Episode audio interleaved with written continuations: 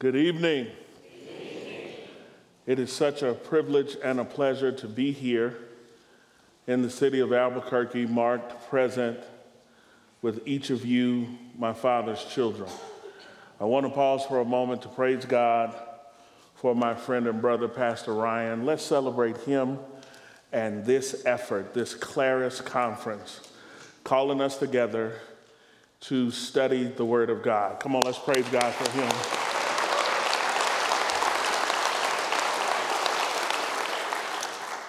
I'm thankful to be a part of this conference, thankful to have the privilege of getting to put a face with a name and a personality. Let's thank the Lord for Dr. Tom Schreiner.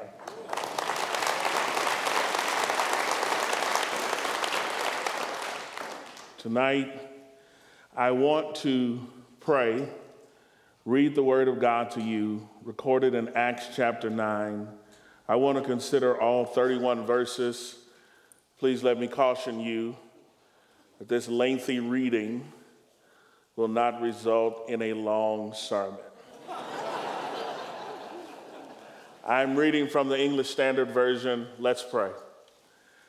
God, we thank you for this night, for this fresh opportunity to worship you in spirit and in truth. We pray even now, Father, that you would give us open hearts and receptive minds to what it is that your Spirit has to say to the church. Help us, O God, to take your word and to apply it to our lives for the living out of these days. Forgive me of my sins. Cleanse me anew and anoint me afresh. Hide me behind your cross so that you and you alone might be glorified. Let the words of my mouth and the meditations of my heart be acceptable in thy sight, O Lord, my strength and my Redeemer. It's in Christ's name that we pray. Amen. Acts chapter 9, verses 1 through 31. Acts chapter 9, verses 1 through 31 for our consideration.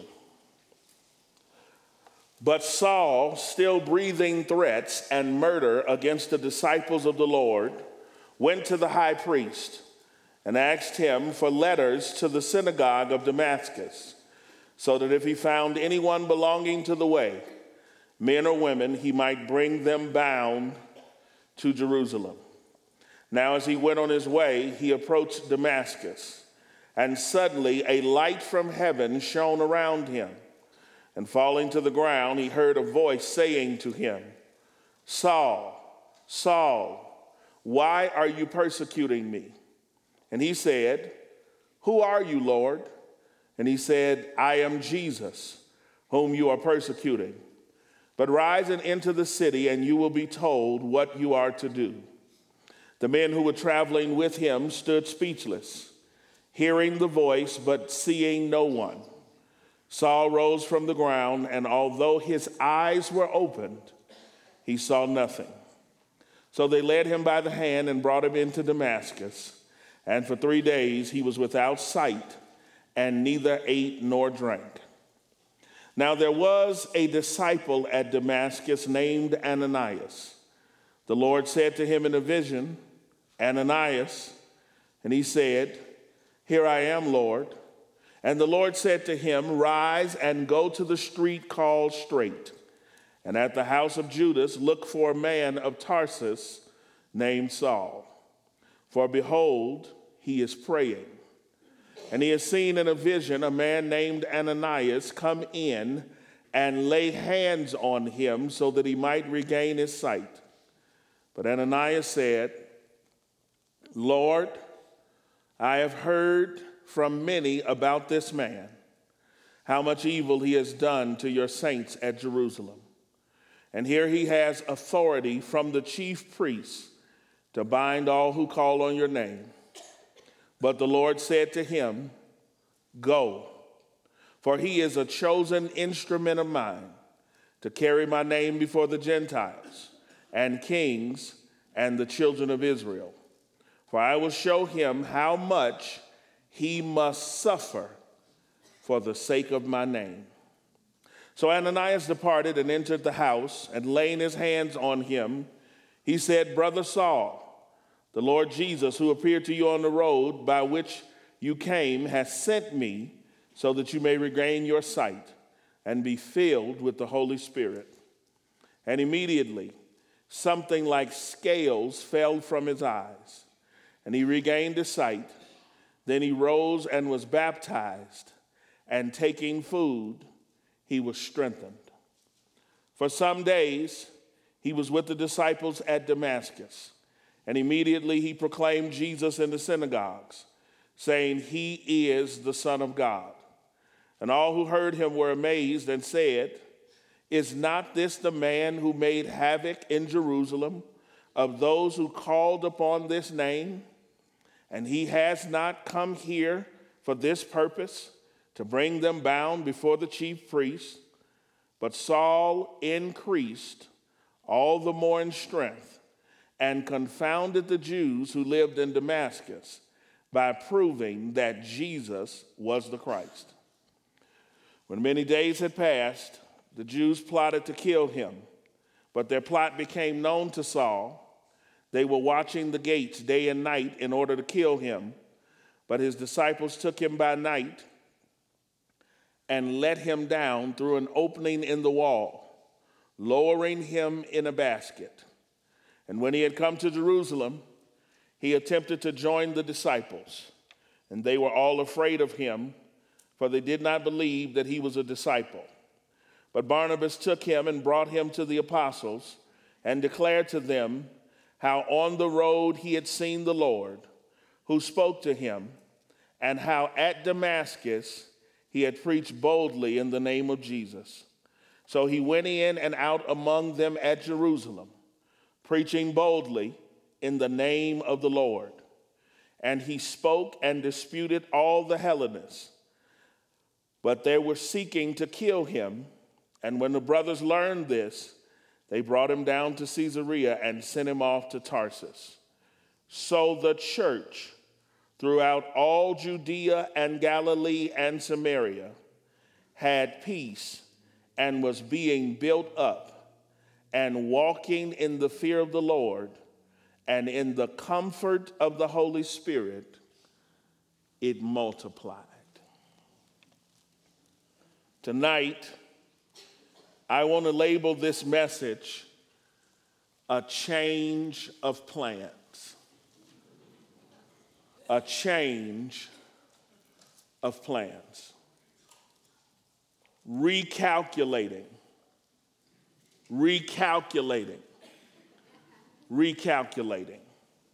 This is the word that the old GPS systems, which predated Waze, Google Maps, and Apple Maps, would use to inform us that we had failed to follow directions and would soon receive a change of plans. The original path had been ignored, avoided, or forsaken. Now, a new set of coordinates, instructions, or details needed to be issued for our arrival at the pre-selected destination. Well, friends, I believe that on this fated day in human history, the global positioning system in heaven started buzzing with these same words about a man named Saul. Recalculating.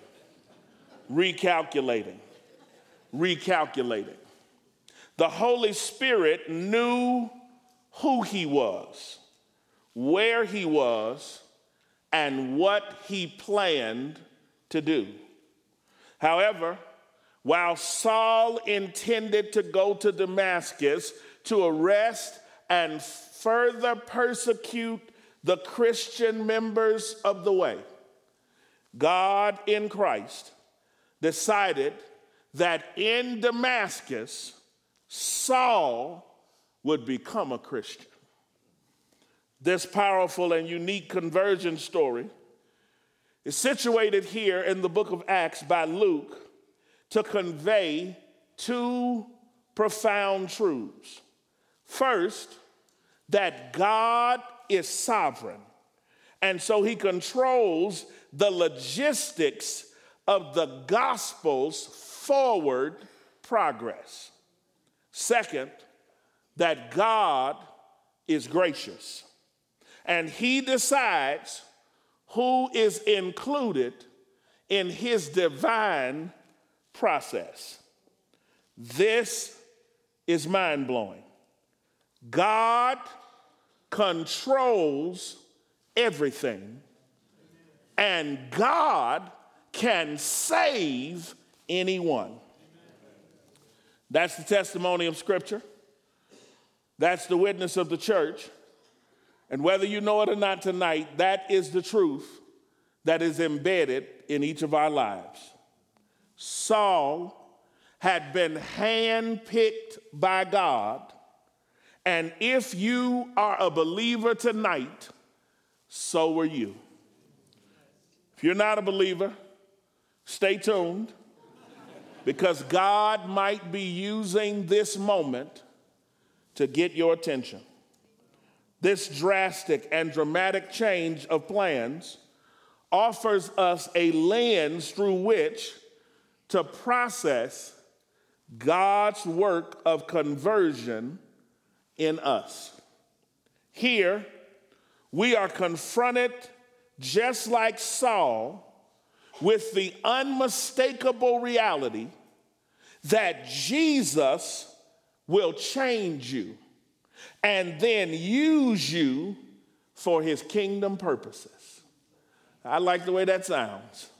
I'll play it for you again. I said Jesus will change you and then use you for his kingdom purposes. The question on the table tonight that I want to ask and answer as swiftly as possible is simply this: what can we learn from Paul's conversion about God's ability to redirect our lives? Notice with me, first of all, that verses 1-9 tell us that God interrupted him. He changed his focus by blinding him in the light. Can you see him?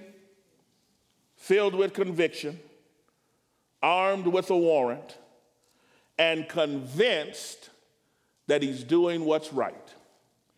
Saul tragically rides with letters in hand and team in tow from Jerusalem to Damascus, a distance of more than 100 miles, in order to arrest and persecute the members of the church as he seeks to serve Judaism and discontinue the outbreak of this new religion known as the Way.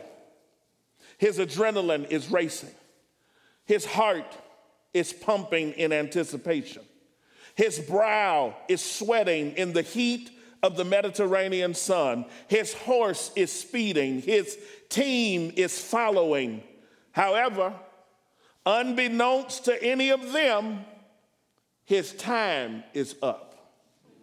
Saul gets stopped in his tracks. He gets pulled over by the high sheriff of heaven and confronted for his crimes against the kingdom.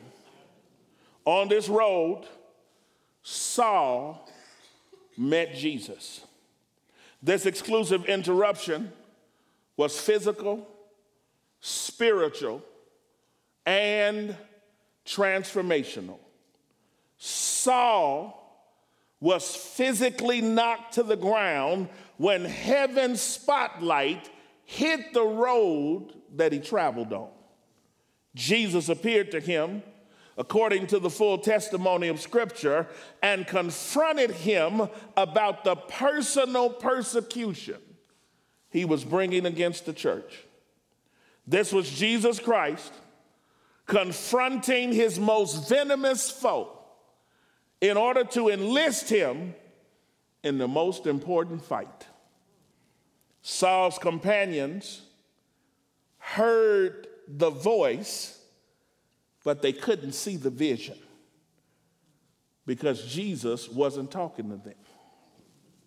This supernatural turn of events left Saul convinced that Jesus was real, convinced that he had been wrong, and blinded physically by the weight and intent of the encounter. God changed him that day, and he would never be the same. That day, he left the road, led into the same city where he was headed to drag others out. His heart was penetrated. His mind was renewed. His eyes were blinded. The light of God moved him from actively going to Damascus to cause trouble to passively waiting in Damascus without food or water. Here he is, blinded, fasting, and praying. He was awaiting instructions from the same Jesus who facilitated his interruption. But what about you? Do you recall when God interrupted your life? When he grabbed your attention and proved to you personally that Jesus is real? God knows how to get your attention. And if he wants you, he knows exactly where, when, and how to break in on you so that your life will never be the same. God interrupted him. That's verses 1 through 9, but then here in verses 10 through 19, something strange happens. God promoted him. He changed his purpose by choosing him to suffer for the sake of his name. But wait, there's more. Now God decides to include in Saul's story an unsung hero of the faith, a disciple named Ananias. It's called formulaically according to the patterns of the Old Testament call narratives. He is called by his name, and he responds, "Here I am, Lord." Then he is instructed to go down to a street called Straight and inquire in the house of Judas about a man named Saul. Jesus himself informs Ananias that Saul has been blinded and that now he's praying and has received a vision about an individual who fit Ananias' description, coming to lay hands on him so that he might be healed and be sealed and then be dispatched into his new vocation of kingdom business. Please notice that Saul was so good at being bad that the news of his coming hit the city before he did. So Ananias offers a strange and terrified rebuttal to the Lord. He says, "Lord, I've heard about this guy. He's done injury and harm to the saints in Jerusalem. And he's headed here to Damascus with letters of extradition to arrest those committed to you and to drag them back to Jerusalem. Lord, you want me to go pray for this guy that we've been planning to hide from? God says, go. Please notice with me that this one-word response will preach. Because frequently when God gives us direct orders, we try to supply insufficient excuses to ignore what's been commanded. But I need to tell someone under the weak sound of my voice tonight that your excuses will not change your assignment.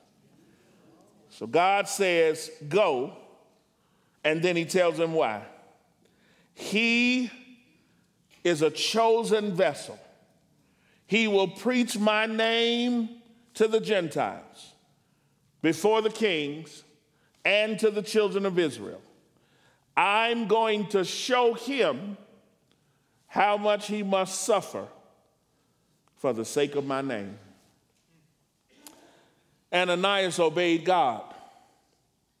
He goes to the street called Straight. He locates the house of Judas. He finds Saul and says, Brother Saul, Jesus sent me so that your vision might be restored and you might be filled with the Holy Spirit. The Bible says that when he laid hands on Saul, something like scales fell from his eyes. In the original language, these scales were like those of a fish or a snake. Here, he is supernaturally blinded and divinely healed by the confirming touch of a member of God's church.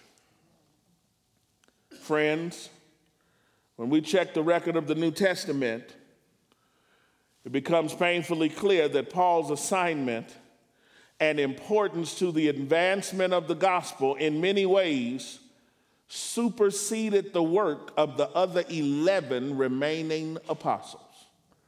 He engaged in 3 missionary journeys, taking the gospel into Gentile territory, where he established churches, confirmed leaders, and discipled people. In Acts 26, he preached the gospel before King Agrippa and was told, you almost persuaded me to be a Christian. Whenever he went to a new city, it was always his custom to start preaching in the synagogues, trying to reach the Jews before evangelizing the Gentiles. This is why he says in his own words in Romans 10 that my heart's desire and prayer to God is that they, Israel, might be saved. Here, Saul is promoted from persecutor to sufferer. Unfortunately, we are resistant to this model. You see, we falsely embrace a theology that believes that all of the blessings of the Lord take you up and to the right. But sometimes God's blessings take you down and to the left. Sometimes God promotes you by permitting you to suffer for the sake of others. Paul would clarify this in Colossians 1 when he reasoned that I fill up in my body what is lacking of the suffering of Jesus Christ. He suffered to accomplish redemption, but I have to suffer to lead others into genuine relationship with him. So friends, be careful about praying for promotion and plotting for positions. Because if you're not willing to bleed, you're not ready to lead. God promoted him from persecutor to sufferer. Oh, how necessary it is to have to suffer for the name of Jesus, because he's the one who suffered for you. I believe, brothers and sisters, that one of the great problems with the modern church is that she is anemic in her commitment, because we want a crossless Christianity. Let me whisper this tonight. I won't shout it. Calvary's cross wasn't the last one God wrote into the story. If you're going forward with Jesus, you've got to deny yourself, take up your cross, and follow him. Paul's conversion is unique, but it's also applicable. Here is a man who had to be blinded in order to be converted. That's unique.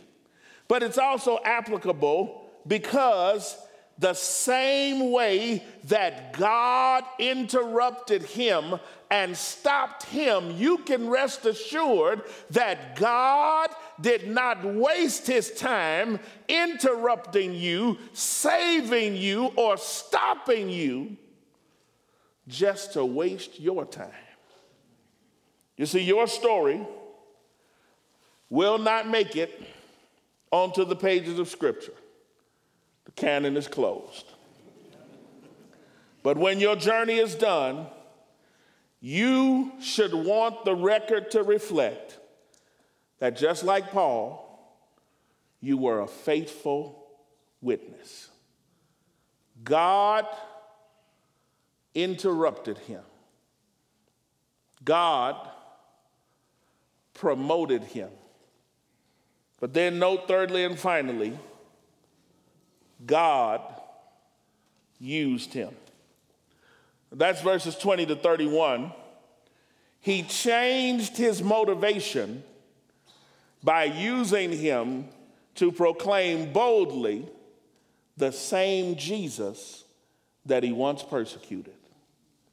Saul is introduced to two different groups in these final 11 verses of our text.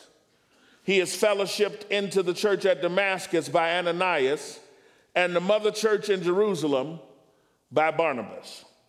Both groups are apprehensive about him. But the Bible tells us that Saul grew strong. This is not a reference to his physical anatomy, but rather to his ability to handle the word of God.